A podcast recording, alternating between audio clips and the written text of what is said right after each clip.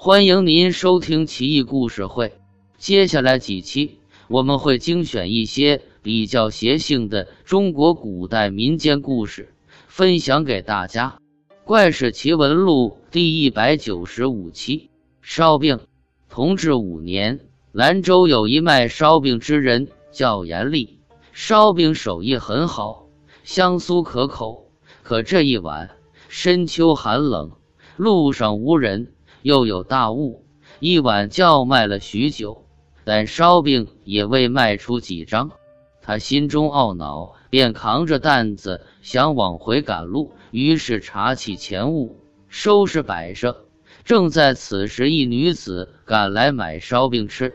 东西已收拾好，拿出来很费劲。严厉便只好低头掏出一个烧饼给他。刚给完，此女又要。严厉就又给他拿，此女要饼接连不断。严厉心中喜悦，生意兴隆，连抬头的功夫都没有。不久，桶中烧饼所剩无几。严厉感觉不对，抬头猛一看，此女子把头颅拿下，直接把烧饼放入脖子，已塞得几步进去了。